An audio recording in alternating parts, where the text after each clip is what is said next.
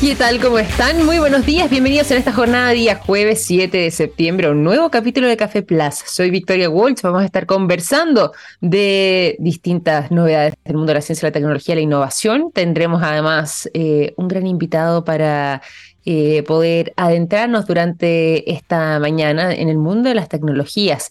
Específicamente vamos a estar conversando durante esta jornada sobre el sistema de autoservicio que ya está implementando Sonda en lo que tiene que ver con el comercio y también el retail. Hay varias cadenas en nuestro país que han implementado tiendas con un 100% de autoatención. ¿Podría esto ser completamente una realidad para todos los comercios de acá al futuro, por ejemplo? ¿Qué podría pasar también con las personas que se desempeñan en esos cargos? Y bueno, por supuesto, ¿cuáles vendrían siendo los beneficios de este tipo de sistemas para las compañías y sobre todo para los usuarios finales? Bueno, de eso y más vamos a estar conversando durante el día de hoy junto a nuestro invitado. Estará hoy con nosotros Andrés García Aranda, que es parte de Sonda, el director regional de servicios, retail y comercio. Y además de eso, durante este día también vamos a estar revisando información relevante, como la siguiente. Estamos contentos, estamos orgullosos porque ya tenemos representante en nuestro país para lo que son los premios Women in Tech en esta versión 2023. Así es, la bióloga Marcela Ruiz acaba de convertirse entonces en la ganadora del premio y va a asistir a lo que es esta instancia internacional donde están, entre comillas, los finalistas. ¿Se acuerdan ustedes que habíamos conversado de Marcela, habíamos conversado además de su trabajo, habíamos podido indagar incluso en algún capítulo anterior respecto a lo que venía siendo Acústica Marina, que finalmente el emprendimiento disruptivo que ella había iniciado y que es la que lo lleva a posicionarse no solamente como una referente en los temas de biología marina, sino que también en lo que tiene que ver con el cuidado de la preservación del medio ambiente y por supuesto además la investigación de nuestros océanos. Bueno, finalmente esta mujer bióloga chilena oriunda de la ciudad de Valdivia acaba de ser galardonada entonces con la categoría Most Disruptive Award en los premios Women in Tech 2023, donde no lo tenía fácil, tenía una gran competencia junto a otro grupo de mujeres, tanto de la tecnología como mujeres científicas directamente y que provenían de distintos lugares de Latinoamérica. Ella logró obtener dentro de la región el primer lugar y por lo mismo ya hay una etapa siguiente. Ya ganó en Chile, ya ganó a nivel latinoamericano y ahora va a ser nuestra representante, no solamente para nuestro país, por supuesto que sí por ser chilena, pero también por llegar a esta instancia internacional donde las mujeres de distintos lugares del mundo, de las distintas regiones del mundo y de los 5 continentes van a estar también exhibiendo lo que han estado realizando para poder llegar a una instancia tan solemne como esta. En el caso de Marcela, ella va a estar representando entonces a Chile en esta final que se va a estar llevando a cabo en Dubái y ahí también va a ser la premiación internacional. Van a reconocer el trabajo de excelencia de estas mujeres, sobre todo las que ya han sido premiadas, pero todas quienes han participado además en lo que es la entrega de estos premios, quienes han sido nominadas ya claramente han hecho un tremendo trabajo por las mujeres en la tecnología y por las mujeres en la ciencia. Así que destacamos acá estas buenas noticias. Los invitamos también aquí a que conozcan un poco más de Acústica Marina, esta startup nacional que justamente lideró Marcela, y que tiene base científico-tecnológica y que ha sido reconocida además tanto en el mundo de la ciencia como en el mundo de la tecnología. Por eso estábamos aquí celebrando, ¿cierto?, que ganara Marcela el premio Women in Tech. Bueno, esto va a seguir creciendo, según ella misma anunció, y todo lo que tiene que ver con los sistemas de medición y monitoreo de los ruidos submarinos a través de la hidroacústica que es impulsada por la TI va a seguir desarrollándose. Ha mencionado Marcela respecto a lo que tiene que ver con esta startup que ya inició. Así que muchas felicidades, buenas noticias para las mujeres en la ciencia, en la tecnología, sobre todo en nuestro país. Vamos a continuar y nos vamos a ir también a otras informaciones. ¿Se acuerdan que ayer les habíamos comentado que el mes de agosto recién pasado fue el tercer mes más caluroso dentro de nuestra historia y que además de eso es el tercer mes consecutivo? Así es, estamos en un momento complejo y de parte de la ONU, una vez que se conoció esta información, ya comenzaron a hablar con más fuerza. Hemos escuchado distintos mensajes de algunos de sus mayores representantes sobre este tema, pero ahora también, siguiendo lo que ha sido la línea de esta noticia, tomaron un tono bastante duro, ¿eh? Están hablando ya de colapso climático. ¿Se acuerdan que hace algunas semanas atrás hablamos de otro concepto que también mencionaban, que era esta ebullición climática que estábamos atravesando? Bueno, ahora ya hablan directamente también de este colapso climático que, según al menos uno de los jefes de la ONU, ya comenzó, porque este es el trimestre, el recién pasado, más caluroso. ¿Saben en cuánto tiempo? En 120.000 años, así dijo Antonio Guterres, el secretario general de la ONU, y lo que mencionaba él, que estaría sucediendo frente a nuestros ojos, ha tenido que ver con esta verdadera implosión bastante más veloz de lo que hemos podido hacer frente, con fenómenos meteorológicos extremos, y eso lo comentábamos ayer al inicio del programa. ¿Se acuerdan? Revisando lo que estaba pasando, por ejemplo, con aluviones, inundaciones, ciclones que estaban desarrollándose en lugares donde antes no necesariamente los teníamos y con características muy diferentes. Nosotros, afortunadamente, durante la jornada del día de ayer tuvimos una lluvia con una temperatura baja, ¿cierto? Con ese isoterma cero bastante baja también, que permitió acumular un poco más de nieve, y tampoco fue una gran caída de agua, pero si lo comparamos con lo que sucedió hace 2 semanas atrás, con una isoterma cero muy elevada, tenemos muy fresco. Esto sucedió recién. Vivimos un sistema frontal tan intenso que generó el colapso de prácticamente gran parte, y prácticamente está en todas las comunas de la región del Ñuble, del Biobío. Ahí hay... se vieron un poco menos afectados que menos en Ñuble, pero Biobío, Ñuble y también el Maule. En el Maule lo pasaron muy, pero muy, muy mal. Y siguen también las repercusiones de todo aquello. Bueno, estos fenómenos meteorológicos extremos que generan inundaciones, que generan ciclones, que generan todo lo que hemos mencionado a lo largo de los capítulos del programa, podrían comenzar a ser, y esto lo hemos dicho también, pero aquí lo resalta Antonio Guterres, podrían comenzar a ser parte de nuestra realidad habitual, porque la era del calentamiento global, desde su perspectiva, ya ha terminado. Y estamos justamente, lo que él decía hace aproximadamente 2 meses atrás, en esta era de la ebullición global, donde coronamos todo esto con lo que vivimos recién. Junio y julio, los meses más calurosos de nuestra historia, desde que se tiene un registro, según el Servicio de Cambio Climático de Copérnicus, y así también lo han ratificado otras entidades expertas en este tema.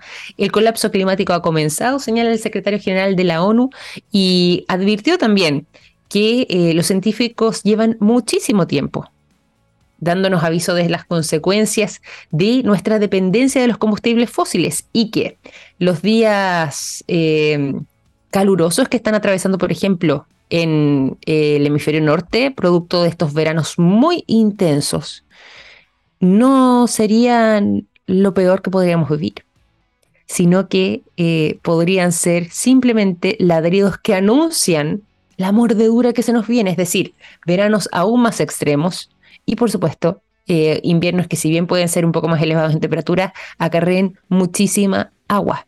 Y eso podría generar entonces grandes variaciones, no muy positivas por supuesto, en nuestro clima, y que va a tener consecuencias también, y que ya está teniendo, tanto para nuestra vida como para la del resto de las especies que habitamos en la Tierra. Y además de eso, garantizar también lo que tiene que ver con nuestra supervivencia. ¿Podremos resistir? Si es así, ¿en qué condiciones? ¿Cómo podría afectar esto también a, sobre todo, a las poblaciones más vulnerables, a las comunidades que más se ven afectadas por este tipo de situaciones? Y lo que podría acarrear además una inmensa migración producto de la situación climática. Así que está complejo el diagnóstico también que hace la ONU, y bueno, cuántas veces hemos conversado de este tema, montones, pero es un tema que se toma a la agenda porque hay que tomar acción de inmediato y porque está ya teniendo implicancias para nuestra vida cotidiana. Estamos todos en esto, así que de parte de la ONU también recogen lo que ha sido esta nueva información sobre lo que estamos atravesando actualmente, y ya están hablando entonces de colapso climático. Hemos superado durante estos últimos 3 meses el tope que nos habíamos propuesto de un aumento de las temperaturas de 1.5 grados. Ya eso se superó, pero no sería lo peor si es que seguimos. Así señaló Antonio Guterres. Nos vamos a la música, vamos a elevar la energía, nos vamos a ir con buen sonido a disfrutar de Panic at the Disco. The Ballad of Mona Lisa es lo que suena cuando ya son las 9 de la mañana con 15 minutos. Ya son las 9 de la mañana con 18 minutos, seguimos aquí en Café Plus, nos vamos a ir a la conversación, pero antes también les tengo que entregar el siguiente consejo. Hay productos que nos han acompañado toda la vida, como el yodo, presente en el área de la salud, el nitrato de potasio en la industria de la alimentación, las sales solares en energías limpias y el litio en la electromovilidad. Los productos de SQM ayudan a mejorar nuestra calidad de vida, y toda la información la puedes encontrar disponible en su sitio web sqm.com. Nos vamos a saludar a nuestro invitado del día de hoy, porque si hay algo que ha irrumpido con fuerza también en nuestro país, que es tendencia además desde hace algunos años en Norteamérica, por ejemplo, y en Europa, tiene que ver con la autoatención, el autoservicio que se ha estado aplicando en las tiendas. 100% autoatención es lo que está marcando ahora las tendencias, y que se puede ver también en grandes cadenas internacionales que han llegado a nuestro país, y posiblemente también eso arrastre a que sean más todavía las que se sumen a esta posibilidad. Para conversar sobre este tema es que nos acompaña el día de hoy el director regional de Servicios Retail y Comercio de Sonda. Está junto a nosotros Andrés García Aranda. ¿Cómo estás, Andrés? Bienvenido a Café Plus, muy buenos días. Victoria, muchas gracias, un gusto estar con usted acá y con los auditores que están en la radio. Muchas gracias además por acompañarnos para adentrarnos en este tema. Hemos conversado muchas veces con ustedes por distintas temáticas, pero en este caso en particular esto nos gustó muchísimo, lo que ha estado sucediendo con este concepto de autoservicio o autoatención, que quizás para algunos sonaba algo del futuro hace algún tiempo atrás, pensando en décadas más adelante, pero ya comienza a ser una realidad, sobre todo también con lo que tiene que ver con la irrupción de cadenas internacionales que han llegado a nuestro país. Antes de que nos vayamos ahí en profundidad, cuéntanos también de qué manera ustedes desde el área de servicios retail y comercio de Sonda han estado abordando tanto este cambio como este tipo de tendencias. Sí, mira, hace mucho tiempo que nosotros ya empezamos a ver este tipo de cambios, este tipo de tendencias. La pandemia realmente cambió la forma en que nosotros nos relacionábamos con el comercio, ¿cierto? La forma que comprábamos fue un golpe hace muy duro que nos llegó de un día para otro. Y bueno, en Sonda siempre estamos viendo tendencias de mercado, tendencias que están afuera, en Europa, principalmente Estados Unidos. Y ahí el autoservicio, que tiene que ver no solamente con la caja que tú tienes en el supermercado, ¿no? Cuando tú vas a un supermercado ya puedes ver que las cajas de autoservicio son mucho más que las que hay, que las cajas tradicionales que teníamos antes con la cajera que sabes escanear, sino que también al interior tú con tu teléfono o fuera de la tienda, tú con tu teléfono puedes tener un sinfín de información que la verdad es parte de todo este movimiento donde el cliente finalmente tiene el control, donde el cliente puede hacer lo que guste desde su teléfono, en su mano, en cualquier parte, y hacia allá va apuntado el autoservicio, y por eso en Sonda estamos apoyando a nuestros clientes en ello. Sí, pues totalmente lo que es esta transición y posiblemente lo que vaya a ser una realidad de acá algunos años más. Cuando estamos hablando además de los beneficios de los sistemas de autoatención para las compañías que están adoptando este camino, ¿cuáles vendrían siendo? Tanto para las mismas compañías como también para los usuarios finales. Vamos por los usuarios antes. Mira, en general al usuario ahora le gusta tener el control. Le gusta ir a estar a cargo de lo que compra, ¿cierto? De los tiempos que lo compra, y ya no le gusta estar que lo apuren la caja, etcétera. Entonces, este es del autoservicio, escanearte tú mismo, la verdad que le gusta mucho, sobre todo a los jóvenes, ¿no? Sí. Nuestra generación un poquito más joven ya, como que le gusta estar en control de absolutamente todo. Entonces, eso para el usuario es perfecto. Y para la tienda, ¿cierto?, al cliente finalmente de Sonda, hay dos drivers que son súper fuertes en esto y tiene que ver con ¿ya? Primero, tengo aquí algunos datos, mira. En este instante el aumento de costo de lo que es el espacio en tienda ha subido alrededor de un 30%. ¿Ah? Yeah. Entonces, mientras más espacio tengas para hacer la venta y no para estar haciendo este proceso de pago, es toda una ganancia para el retail, ¿cierto? Y por otro lado, también la mano de obra ha subido alrededor de un 20%. Entonces, esas dos cosas hacen que el autoservicio sea como súper bueno para el retail, tenga más espacio en la sala de venta y también pueda tener menos costo en lo que es mano de obra también. Entonces, ahí hay un win-win para ambos. Totalmente, totalmente. Hay un win-win para ambos y que finalmente también se traduce en reducir costos, como decías tú, para las compañías, pero además en este impacto positivo de los usuarios. Yo soy de las que prefiere, además, por ejemplo, cuando uno va al supermercado y están estas dos opciones, ¿cierto? La caja tradicional y la del autoservicio. Yo me voy al autoservicio porque generalmente además es más expedita, es más rápida, hay menos gente, se demora menos el proceso, no hay que hacer esa fila tan larga y eso también es algo que uno termina agradeciendo. A mi hijo le encanta, por ejemplo, cuando me acompaña al supermercado, me ayuda a marcar y ahí tenemos entretención para los dos, pero además de eso, sobre todo lo que tiene que ver con optimizar los tiempos también para el usuario final termina siendo una enorme ventaja. ¿Cuáles son las tecnologías a futuro que se vislumbran en esta área? ¿Qué tipo de variaciones además podrían generar? Mira, hay una cosa que se viene y se viene ya, o sea, este año probablemente tengamos algunos pilotos ahí, que es el reconocimiento de imágenes para poder ver los productos. ¿Ya? ¿Ah? Por ejemplo, en el área de fruta y verduras, no sé si te has dado cuenta que tú vas a pesar estas cosas, te autoatiendes, pero tiene una pantalla con todos los datos y tienes que buscar ahí los tomates, y no sabes si están en la fruta y verdura, ¿cierto? Cierto, muy, muy cierto. Bueno, entonces para eso ya tenemos inteligencia artificial que con reconocimiento de imágenes sabe qué tipo de producto es y el subtipo también, o sea, no solamente tomate, sino que puede haber tomate pera, tomate tradicional y algunas cosas más. Entonces solamente ahora vas a poner el producto y te va a imprimir la etiqueta con lo que tiene que salir y nada más. O sea, aún más rápido todavía. ¡Qué bueno! ¡Uy, me gustó eso! Claro, pues ahí de inmediato también se puede corregir eso, que claro, es parte de cuando uno va a comprar, bueno, para que hablar de la variedad de frutas o verduras, como si decías tú recién, o incluso la variedad de panes que se ven también desplegados y tener que buscarlo uno por uno. Qué bueno que se pueda simplificar de esta manera y ahí la tecnología juega un rol importante, sobre todo lo que tiene que ver con la inteligencia artificial. Hay algunos que tienen temores respecto a lo que es la atención del personal y cómo también incluso podría resentirse la falta de esa atención personal, de personal me refiero uno a uno en caso de generarse algún inconveniente. ¿Cómo lo resuelve en este caso las herramientas que generan el autoservicio? ¿Hay algún tipo de, no vamos a hablar de garantía, pero sí quizás clave para el éxito en lo que tiene que ver con la implementación de estas soluciones?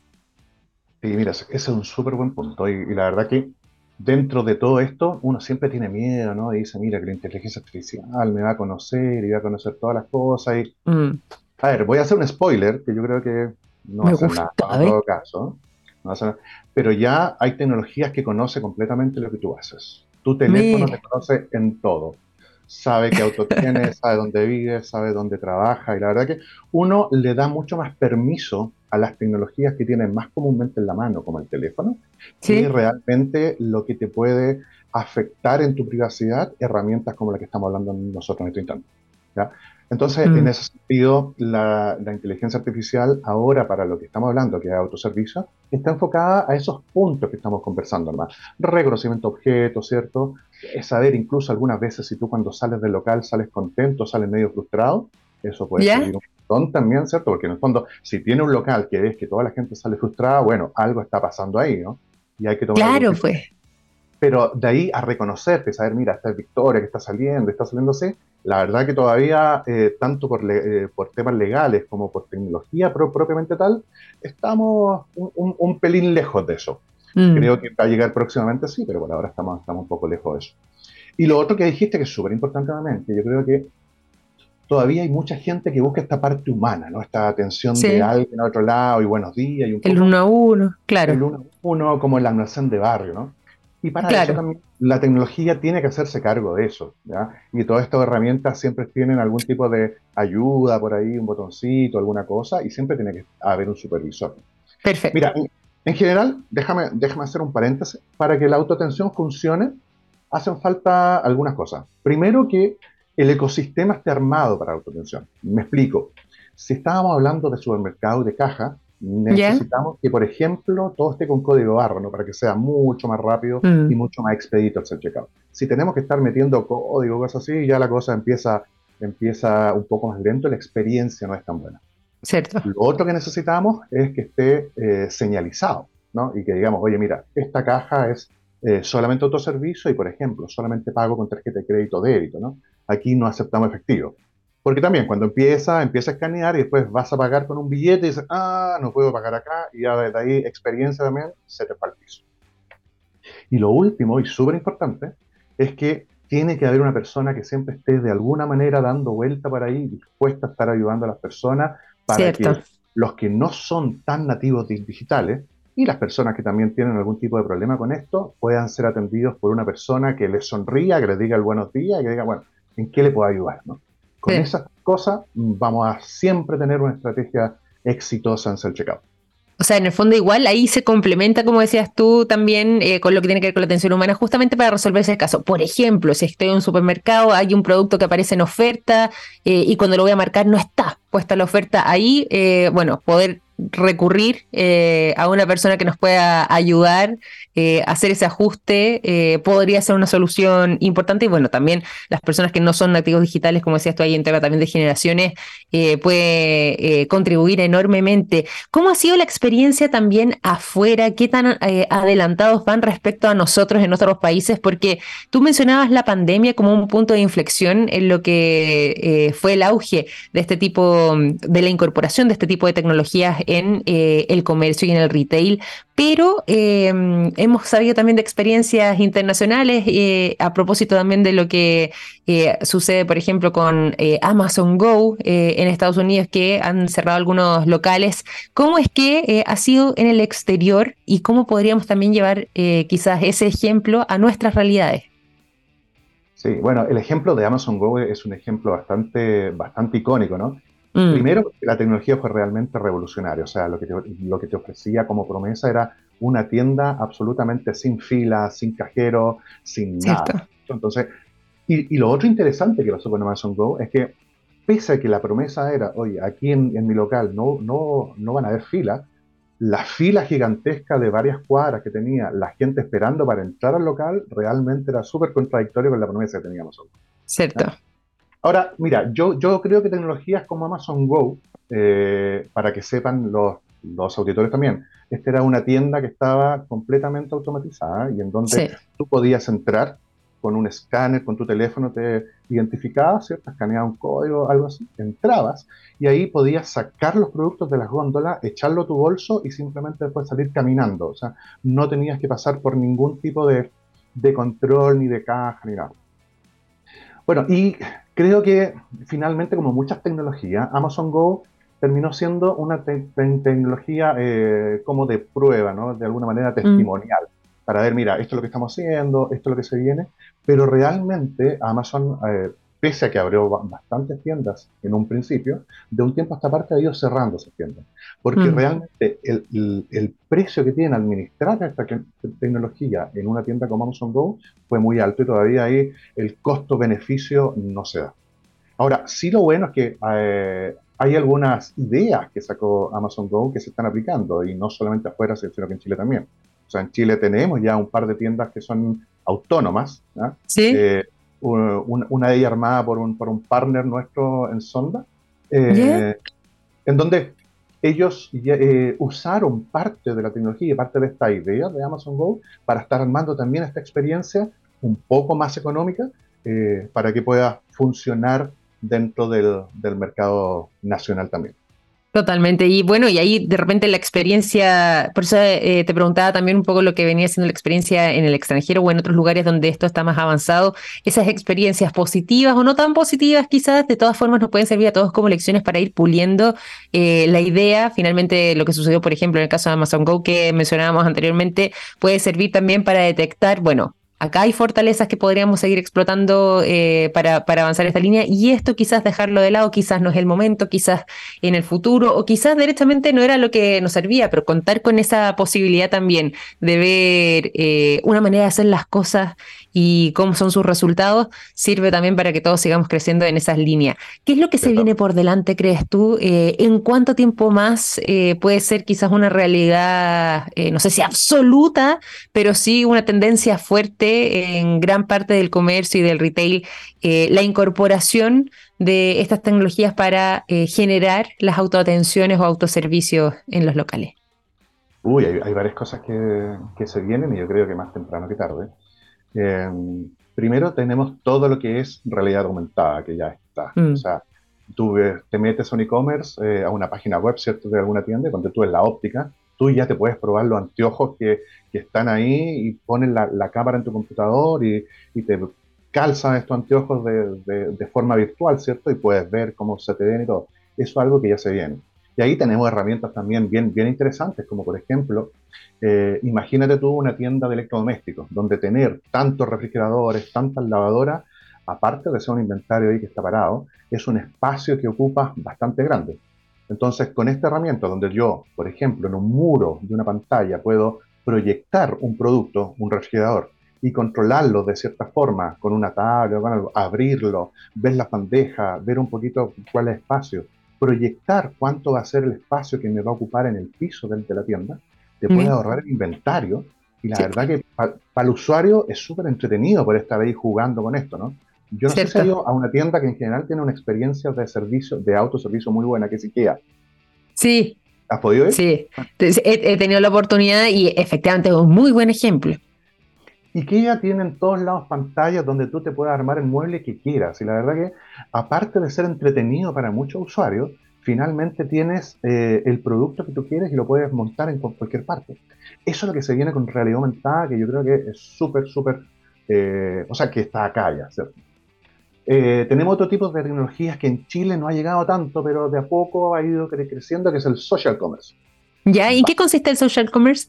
Eso es algo que está de moda mucho en Estados Unidos, mucho en Europa, en donde las marcas consiguen influencers.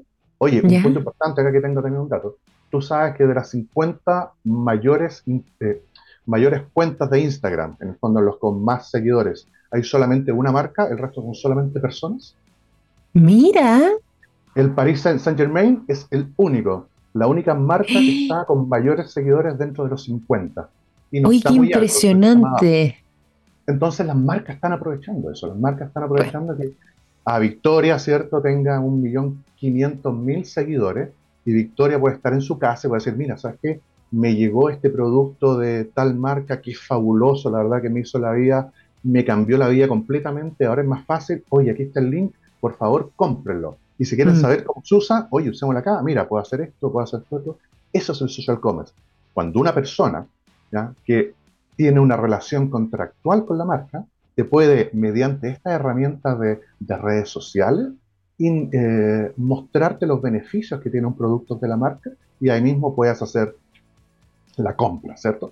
Eso es algo que también está bastante maduro allá afuera, y acá en Chile estamos empezando a verlo de manera incipiente, y no solamente en Chile, sino que en la región. Claro.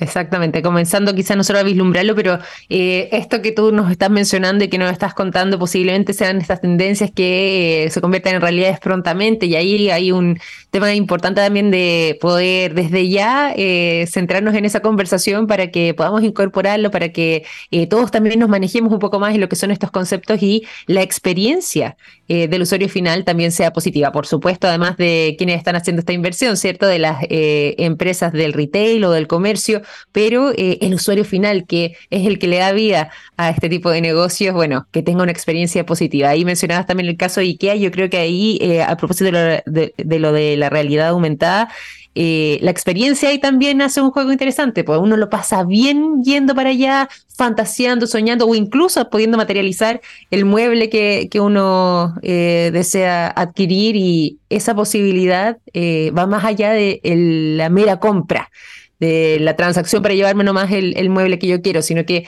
involucra también una experiencia positiva en quienes tienen el interés de comprar o ser clientes también. Mira, hay cosas súper interesantes ahí con lo que tú dices, en el fondo, que esto de pasarlo entretenido en la tienda. Hay un estudio de Westfield del año pasado, creo que es, donde dice, ¿sabes qué?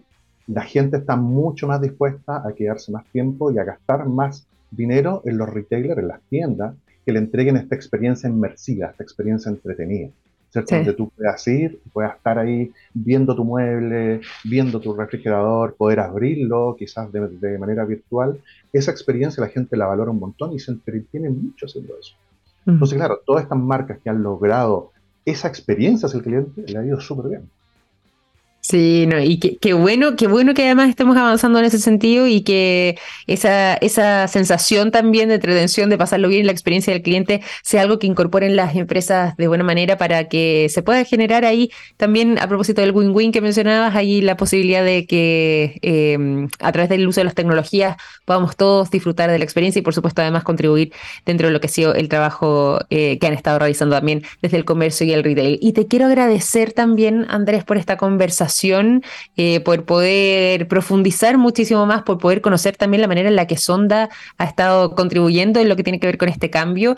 ¿Dónde podemos encontrar más información? ¿En qué lugar del sitio web para, por ejemplo, potenciales clientes, alguien de alguna empresa del comercio, del retail que quiera contactarse? ¿De qué forma pueden hacerlo? Es súper simple. Mira, van a www.sonda.com y ahí en soluciones van al área de retail y van a poder ver todas las soluciones que nosotros tenemos. Así que súper simple. www.sonda.com. Ahí vamos a estar todo el equipo pendiente y realmente agradecidos y alegres de poder ayudarlos en lo que ellos necesitan.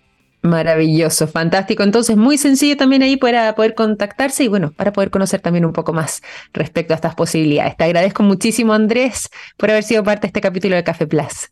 Gracias a ti y gracias a todo el equipo que está ahí. Y, bueno, un gusto. Esperemos vernos próximamente, ¿no? Nos vemos próximamente. Que estés muy bien. Un abrazo. Éxito. Que estés muy bien. Adiós. Abrazo. Gracias.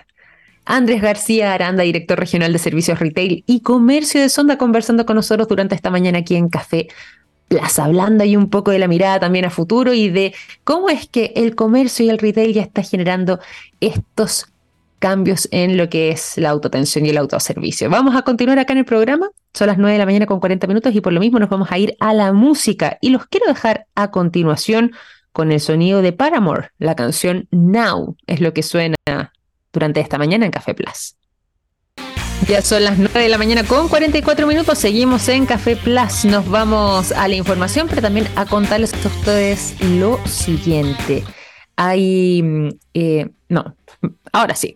Los productos de yodo de SQM están en tomografías con medios de contraste que sirven para diagnosticar el cáncer. Gracias a eso, millones de personas inician tratamientos oportunos. Los productos de SQM ayudan a mejorar nuestra calidad de vida y toda la información la encuentras disponible en su sitio web sqm.com. No dejen de visitarlo, mientras también nosotros vamos a continuar acá cuando son las 9:45 con información, y nos vamos a ir a... el mundo de la aviación.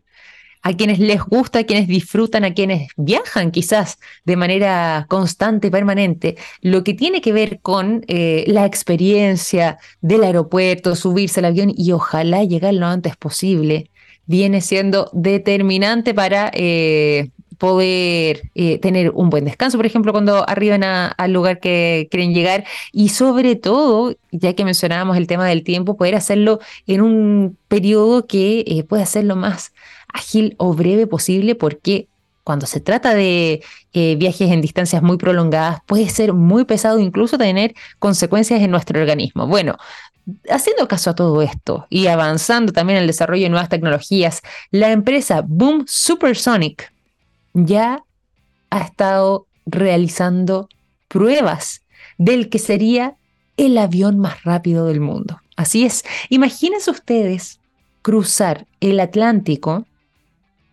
en menos de 4 horas.